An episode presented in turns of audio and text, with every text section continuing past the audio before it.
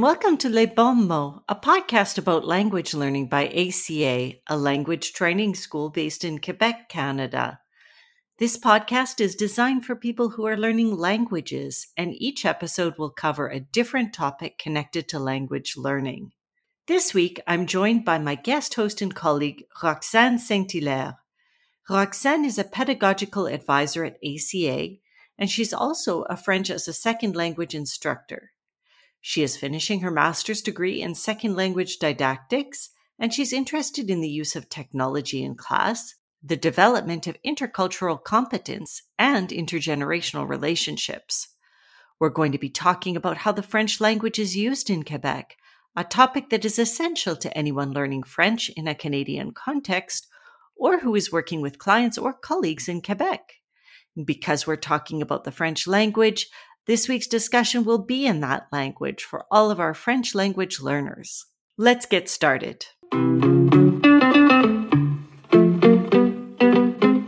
Roxane, bienvenue au Balado Les Bons Mots. C'est un plaisir de t'accueillir euh, comme hôte invité sur le podcast. Merci beaucoup de me recevoir, Rita. Je suis très, très contente d'être là. Merci d'apporter ton expertise du français québécois à cet épisode. Aujourd'hui, nous nous concentrons sur le français tel qu'il est utilisé au Québec et sur la culture des affaires au Québec. Nous pouvons peut-être commencer par un sujet qui représente un défi pour les anglophones, à savoir la formalité. En français, lorsque nous rencontrons une autre personne, nous devons décider si nous nous adressons à elle en disant tu ou vous. Pouvons-nous prendre cette décision? Il y a vraiment plusieurs facteurs qui influencent notre choix. Il y a généralement cinq catégories de facteurs donc, il y a l'âge de l'interlocuteur, le degré de proximité relationnelle, le contexte, la hiérarchie et, bien sûr, les préférences et les attentes de l'interlocuteur. Donc, il faut vraiment voir le tout comme un continuum. Euh, chaque facteur va faire bouger un peu le degré de formalité qu'on veut ou qu'on doit utiliser. Oh, est-ce que tu peux expliquer un petit peu des facteurs différents? Parce que c'est vrai, c'est vraiment compliqué avec cinq facteurs différents. Bien sûr, bien sûr. Ben, on revient un peu à, ceux que j'ai nommés. Donc, un euh, qu'on connaît bien, je pense tout le monde, c'est vraiment le, le, degré de proximité relationnelle. Donc, est-ce que cette personne-là est une personne inconnue, un membre de ma famille, un collègue, mon meilleur ami. Donc, si c'est une personne que je vois tous les samedis soirs, par exemple, dans un contexte très décontracté, je la connais depuis des années, je connais ses enfants, son conjoint, conjointe, ou même son chien, par exemple. Donc, généralement, je peux choisir une formule plus informelle. Ça, c'est facile, c'est clair. Toutefois, si c'est un inconnu, ou même si c'est un collègue, par exemple, d'une autre succursale, donc que j'ai jamais rencontré, on peut privilégier les formules plus formelles, donc le vous, parce que ça permet en fait d'être certain de ne pas offenser qui que ce soit. Donc, avec un ami, il y a une proximité relationnelle, mais avec un inconnu, il y a vraiment une distance. Ça, c'est le hmm. premier facteur. Et là, il y en a quatre autres. oui, juste quatre, juste quatre ah, plus. Exact, exact. Donc, dans les deux les exemples que je viens de mentionner, il y a un facteur super important qui est un peu sous-jacent au contexte. C'est est-ce que c'est un contexte personnel ou c'est professionnel? Donc, un contexte personnel, on peut penser, euh, par exemple, le match de hockey de mon enfant ou euh, juste une rencontre entre amis euh, avec un bon verre de vin. Donc ça, ça va être plus personnel. Tandis qu'un contexte professionnel, c'est là que le vous va être plus souvent considéré comme la norme parce que on veut respecter la hiérarchie, etc. Mais il y a tous les autres facteurs maintenant qu'il faut prendre en compte parce que au bureau, c'est pas vrai qu'on va vous voyer tout le monde. Par exemple, un collègue qui est aussi notre ami, on peut bien sûr le tutoyer si dans les, en fait, des préférences personnelles des deux personnes, ça a été déterminé que c'était correct de le faire. Mm-hmm. J'ai reçu la vie quand je suis arrivée au Québec. Toujours commencer avec vous, d'être sûr d'être poli, mais je crois que parfois ça peut être un petit peu trop poli ou trop distant. Absolument, absolument. Surtout au Québec, dans, dans certaines situations où euh, c'est un peu socialement compris ou partagé que c'est correct de parler au-dessus, euh, ça peut quand même mettre un peu un froid, comme si euh, on met un peu une, distance entre nous et l'autre.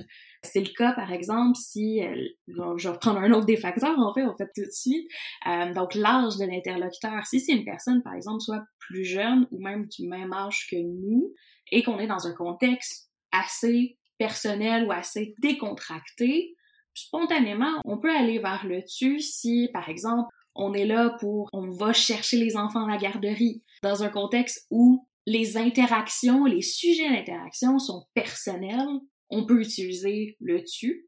Euh, mais encore une fois, l'important, c'est de se poser la question, est-ce que nous-mêmes, on est confortable à utiliser le tu? Est-ce que on sentirait que cette proximité-là est correcte pour nous et pour l'autre? Un autre facteur aussi qu'il faut prendre en compte, c'est vraiment la hiérarchie, particulièrement quand on est au travail.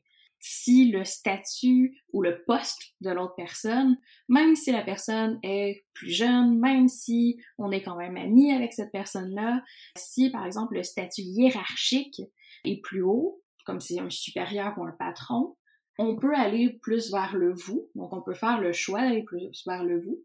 Toutefois, avec les patrons, ça va être aussi un choix personnel. Euh, certaines personnes vont demander, en fait, qu'on utilise le tu. Euh, D'autres vont préférer garder le vous en contexte professionnel et le tu en contexte personnel. Donc, c'est un peu savoir s'adapter entre les deux. J'imagine aussi qu'avec les entreprises, ça dépend de la culture de l'organisation, parce qu'il y a les compagnies ou les entreprises avec la culture plus formelle, plus hiérarchique, et il y a les autres où l'organisation n'est plus horizontale. Absolument. Euh, je pense que c'est de plus en plus la norme, euh, surtout avec, par exemple, des, entrepreneurs jeunes. Euh, on voit des modèles d'entreprise où la hiérarchie est moins importante ou plus flexible. Donc, l'idée que si tout le monde peut se tutoyer au travail, ça crée par exemple un, sentiment ou un environnement de travail plus convivial où on va vouloir passer peut-être plus de temps ou plus d'interaction avec nos collègues pour améliorer les relations au travail. Donc c'est vraiment selon la culture de l'entreprise, selon les préférences personnelles, selon parfois la hiérarchie, euh, mais ça, ça change vraiment euh, de personne à personne, ça change de relation en relation et même parfois ça peut changer de type d'interaction en interaction.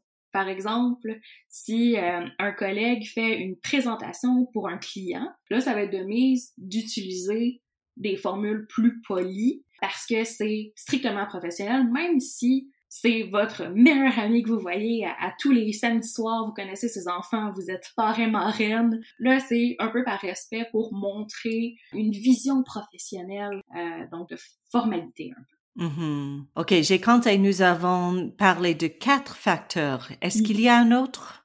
Absolument. Donc, c'est celui euh, dont on a parlé un peu plusieurs fois, qui est connecté à tout. C'est vraiment euh, celui qui cause le plus de problèmes, en fait, souvent. C'est les préférences et les attentes de l'interlocuteur ou des deux interlocuteurs. Donc, c'est là que ça se complique parce que tout revient, en fait, au choix personnel des deux interlocuteurs. Vous pouvez choisir si vous préférez tutoyer ou vous le voyez, et votre interlocuteur doit choisir si il ou elle ou elle euh, préfère être tutoyé ou vous voyez. Donc, c'est une préférence euh, guidée par le bagage culturel de la personne et aussi la culture de l'entreprise, comme on vient de mentionner. Donc, généralement, en contexte professionnel, on commence avec un niveau de formalité plus haut ou plus élevé donc par exemple avec le vouvoiement, et c'est avec le temps qu'on peut décider si le tutoiement est préférable ou non.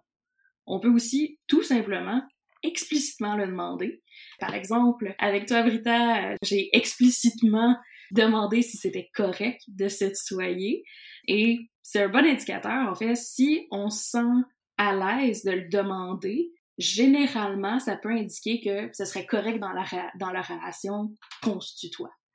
Et merci parce qu'il est vraiment utile de réfléchir de manière analytique à ces facteurs pour décider du mot à utiliser. Mm-hmm. Je pense qu'un certain niveau de confort vient aussi avec le pratique de demander, de poser la question et remarquer les réponses, avec le pratique, tout est plus facile. Absolument. Avec la pratique et aussi avec le temps, euh, on, s'aperçoit un peu c'est quoi la norme autour de nous. Donc, ça peut nous donner un, bon indicateur. Si tout le monde, euh, depuis, depuis que vous êtes là, il n'y a pas une seule personne autour de vous qui se sont, vous voyez, eh ben, c'est un bon indicateur que peut-être pas la première journée que vous êtes là, mais que éventuellement ça peut être une question à poser. Est-ce que c'est possible qu'on se tutoie et que ça soit accepté comme c'est la norme autour de vous? Oui, et puisque nous parlons de la formalité, nous pouvons peut-être parler d'une phrase qui m'a déroutée la première fois que je l'ai entendue. J'ai parlé avec mes voisines, nous avons presque le même âge, nous avons parlé beaucoup de temps et parce que je n'étais pas sûre, j'ai utilisé vous tout le temps. Et mes voisines m'ont demandé, tutoyez-vous, voyez?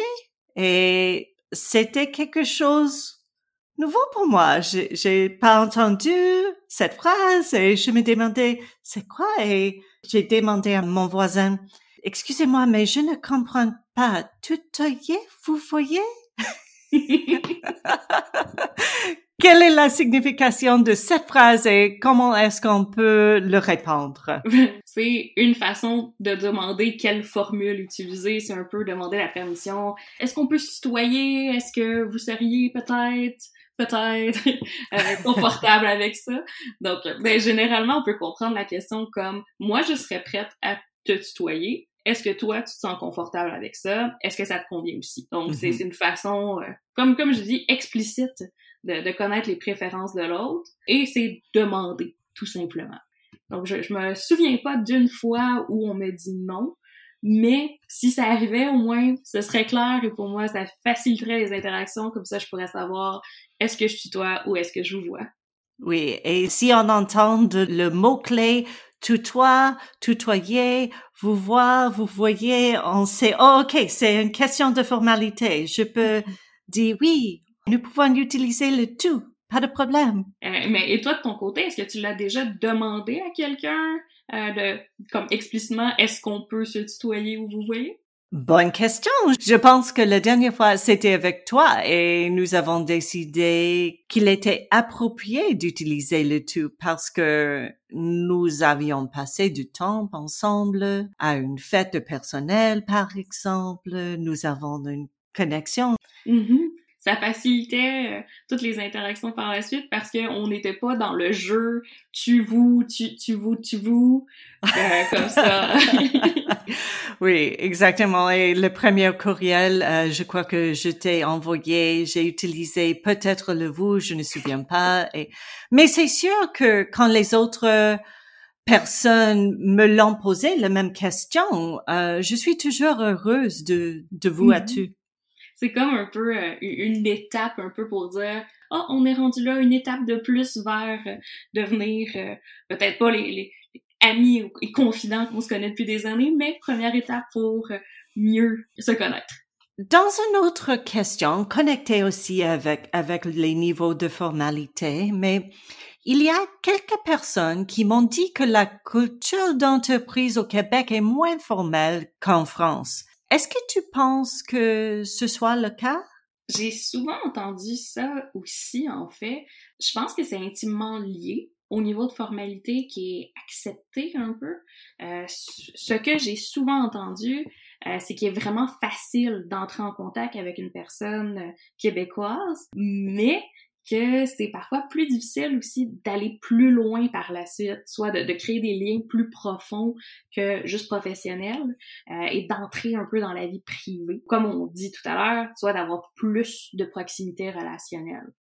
Donc, les facteurs dont on a parlé fonctionnent toujours, donc les, cinq facteurs, euh, qu'on soit au Québec, en France, en Belgique ou n'importe où ailleurs dans la francophonie. Mais faut pas oublier que c'est, encore une fois, sur un continuum sur lequel on peut se déplacer.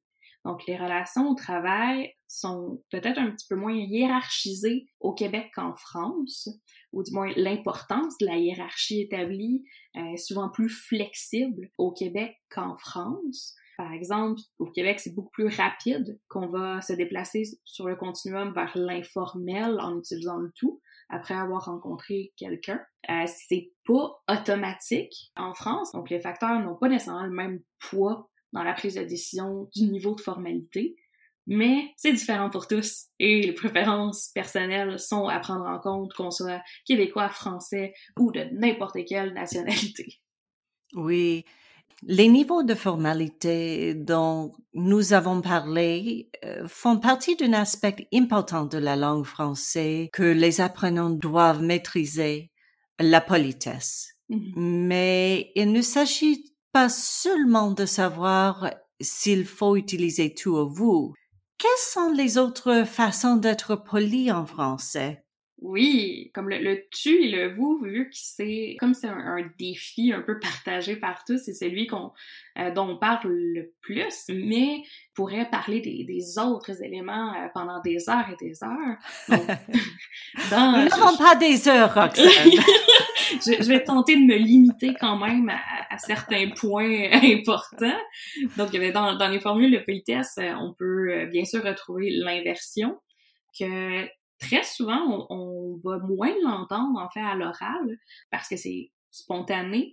C'est un petit peu plus compliqué créer euh, une phrase avec l'inversion. L'inversion, c'est euh, quand on pose une question, à la place d'utiliser le est-ce que, on change de place le sujet et le verbe, euh, comme dans la phrase puis-je te demander ou veux-tu quelque chose.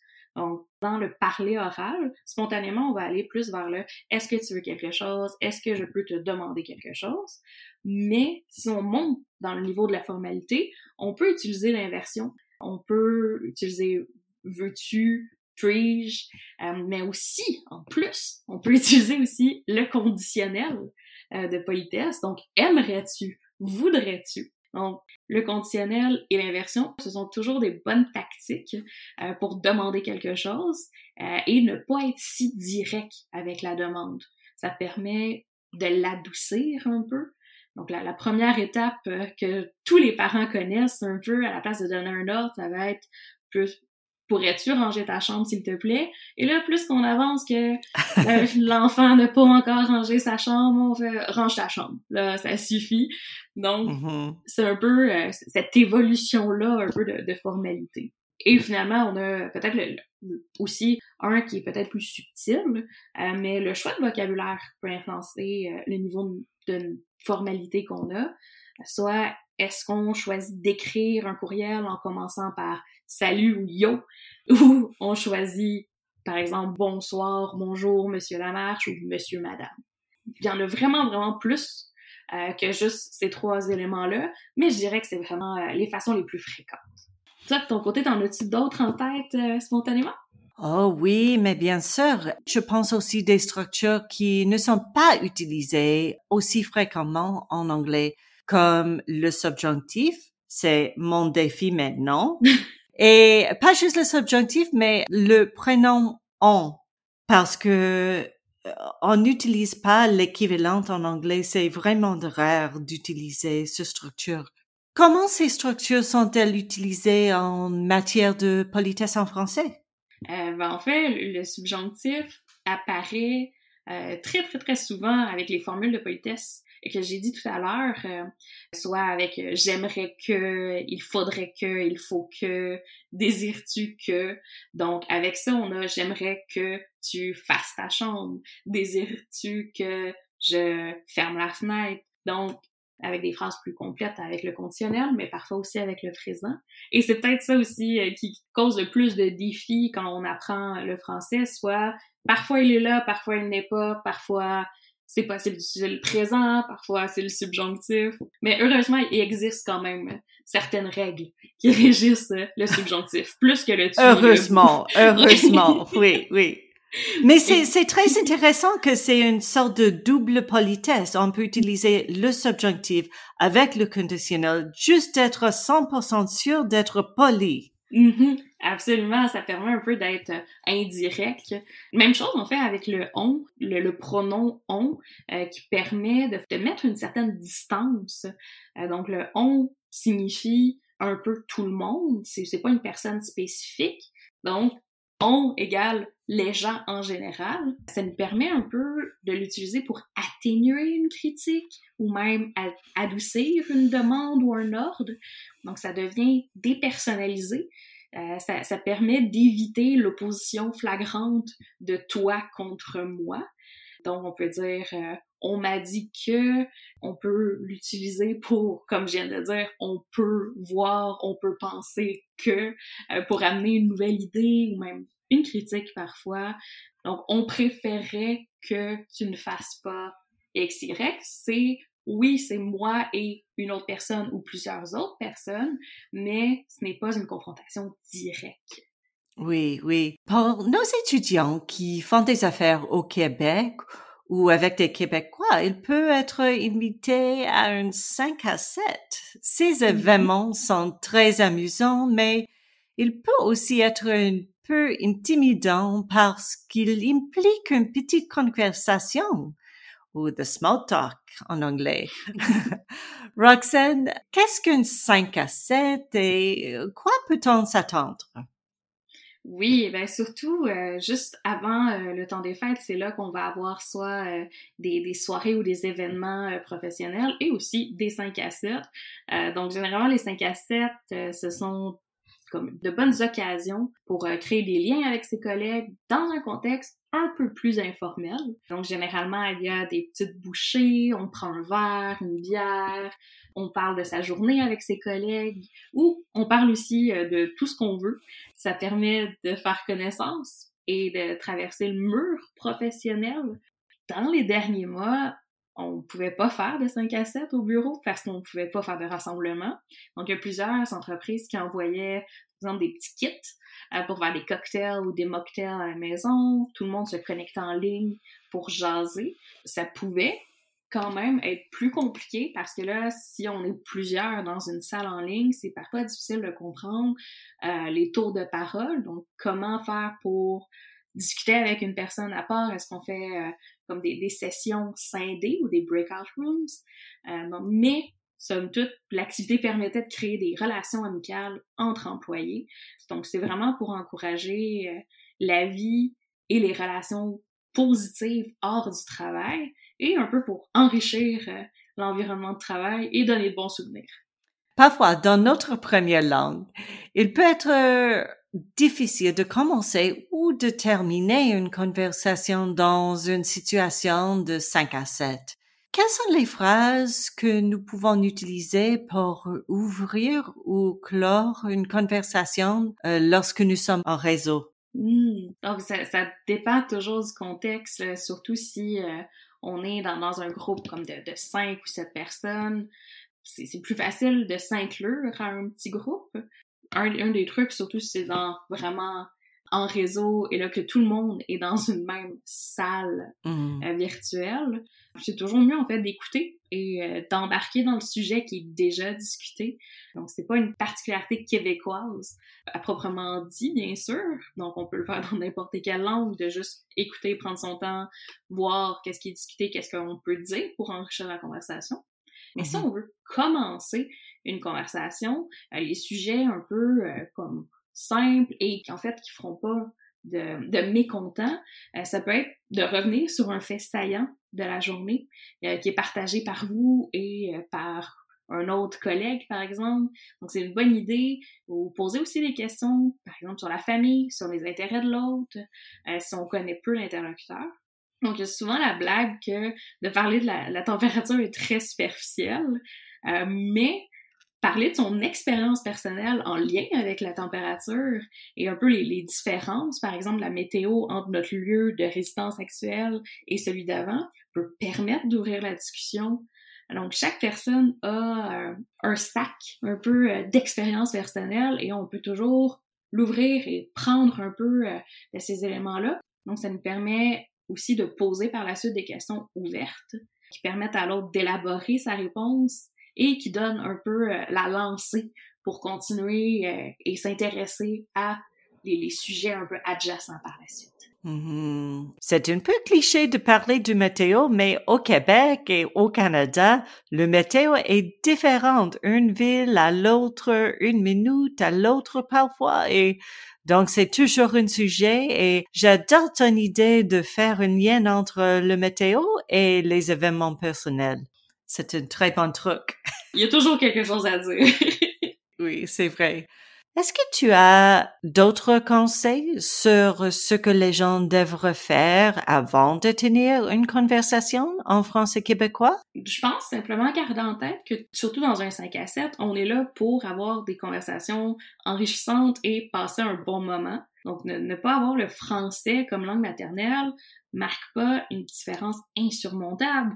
Ça crée une richesse, selon moi, euh, parce que ça crée un peu un lot de, de différentes expériences euh, dans lesquelles on peut euh, puiser, puis ça nous permet de découvrir avec l'autre et de s'apercevoir euh, ben, qu'est-ce qu'on a en commun, qu'est-ce qu'on a de différent et qu'est-ce qui peut enrichir la conversation. Donc, de pas y aller à reculons en se disant que oh ça, ça va être intimidant, les gens vont pas vouloir parler avec moi ou je ne comprendrai pas par exemple, plus d'aller dans l'autre sens de moi j'ai envie de passer un bon moment, les autres aussi, c'est pour ça qu'on est là pourquoi pas en profiter? Et en parlant de la richesse de la langue française québécoise, au cours de conversations informelles, il arrive que l'on entend des mots uniques en français québécois.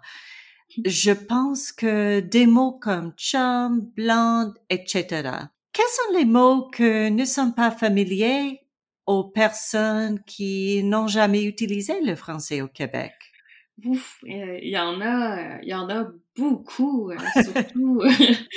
Euh, et parfois, même moi, qui adore la, la, langue et qui est québécoise, il y en a parfois que je connais pas moi-même. Donc, surtout, il y a les québécismes et il y a des régionalismes. Donc, il y a des, classiques, comme par exemple achaler, euh, qui signifie agacer ou déranger quelqu'un. Il y a capoter, qui veut dire juste perdre son calme ou perdre la tête. Euh, ça peut être positif ou négatif. Un qui de ce qu'on parle, est très répandu, soit des dépanneurs, euh, donc ce qui est un peu l'épicerie de quartier. Donc ça, ce serait des québécismes. Mais il y a aussi des régionalismes. Et là, c'est là que tout se corse. Par exemple, comme dans mon coin, qui est la Nodière, on utilise vraiment très souvent avoir la falle à l'air ou avoir la falle basse. Euh, ça signifie un peu avoir une partie de la gorge dévoilée. Donc, quand on met un foulard, il y a comme un petit triangle de peau qui est exposé. Euh, ça, pour moi, c'est la falle, mais c'est un, un régionaliste. Donc, il y a certains endroits au Québec qu'on l'utilise, mais si je le dis à Québec ou à Montréal, a beaucoup, beaucoup de chances qu'on ne sache pas du tout ce que ça veut dire. C'est euh, ce qui rend, je crois, la, variété euh, de langue québécoise et variété comme de n'importe quelle langue, en fait, si fabuleuse et si charmante, simplement parce que ça change toujours, il y a toujours quelque chose à découvrir. Euh, il l'a aussi en anglais. Euh, toi, de ton côté, est-ce qu'il y en a euh, des régionalismes en anglais ou même en français que tu as découvert qui te plaisent particulièrement? Oui, oui. je viens de la Colombie-Britannique et le mot skookum est un hmm. mot qui est utilisé là-bas, mais pas dans d'autres endroits du Canada. Et il signifie quelque chose de fort, courageux ou de bonne qualité. Est-ce que tu pourrais les utiliser dans, dans une phrase? C'est un adjectif et donc on peut dire quelque chose comme The new website isn't completely finished yet, but everything that we've done so far looks really skookum ou on peut également décrire euh, quelque chose fort comme skookum, par exemple, euh, our cabin wasn't damaged in the storm, even when the tree fell on top of it. It's really skookum, par exemple. Je vais avoir comme défi de l'utiliser bientôt dans ce cas-là. La prochaine fois, nous pouvons parler des autres belles, belles mm. québécismes que j'adore. Il reste encore beaucoup de matière à explorer. Avec joie. Donc la prochaine fois, nous en parlerons ensemble avec plaisir.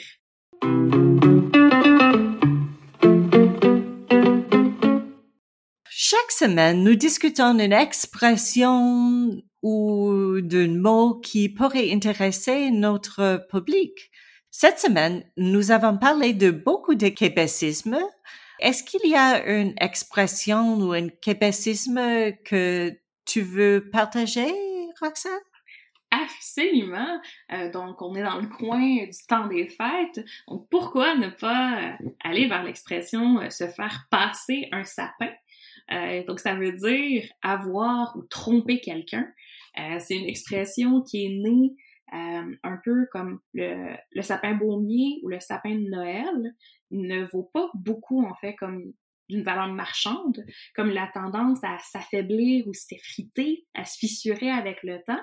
Donc, avant, avant, quand on vendait par exemple des planches de bois, euh, s'il y avait des planches de sapin baumier qui étaient parmi d'autres bois plus nobles, comme le pin ou l'épinette, on disait se faire passer un sapin, comme on prétendait vendre du, bois d'une bonne qualité, mais on cachait les planches de bois de mauvaise qualité. Donc, on utilise maintenant se faire passer un sapin pour dire n'importe quelle situation où on se fait avoir ou qu'on trompe quelqu'un. Et pour les anglophones comme moi, est-ce que tu peux euh, utiliser l'expression dans une phrase? On peut simplement dire j'ai acheté euh, une nouvelle laveuse frontale, euh, mais je me suis fait passer un sapin parce qu'elle est de, de, piètre qualité, elle ne fonctionne pas. Le vendeur m'a passé un sapin ou je me suis fait passer un sapin. Donc, l'expression euh, se faire passer un sapin, on l'espère, sera pas applicable pour le temps des fêtes qui s'en vient avec les cadeaux et tout, mais l'expression peut quand même s'appliquer pour les autres contextes. Merci, c'est parfait parce que c'est vraiment utile, comme, comme tu as expliqué, pour beaucoup de situations, euh, pas juste pour euh, l'achat de bois. absolument, absolument. Roxane, merci beaucoup de te joindre à moi sur les bons mots pour parler du français québécois. C'est un plaisir absolu de t'avoir parmi nous et de discuter avec toi les caractéristiques uniques et de la richesse de la langue française. Mais merci de m'avoir reçu, Brita, ça fait un plaisir. That brings us to the end of this week's episode of Les Bons Mots. Come visit us on our website at lesbonsmots.ca. We have a lot of content on our blog where we post regularly about news, culture, and language learning, and you can find our language learning videos link there as well. Do you have any questions or suggestions? We'd love to hear from you. You can email us at lesbonsmots at lesateliers.ca or find us on Facebook and Instagram at lesateliers.ca. Reach out to us if you're interested in learning more about our language training programs or if you want to talk to us about ways in which you can improve your skills. If you enjoyed this podcast, please rate, review, and follow us wherever you get your podcast to help other language learners find us and to make sure you don't miss any episodes. Thanks again and happy practicing.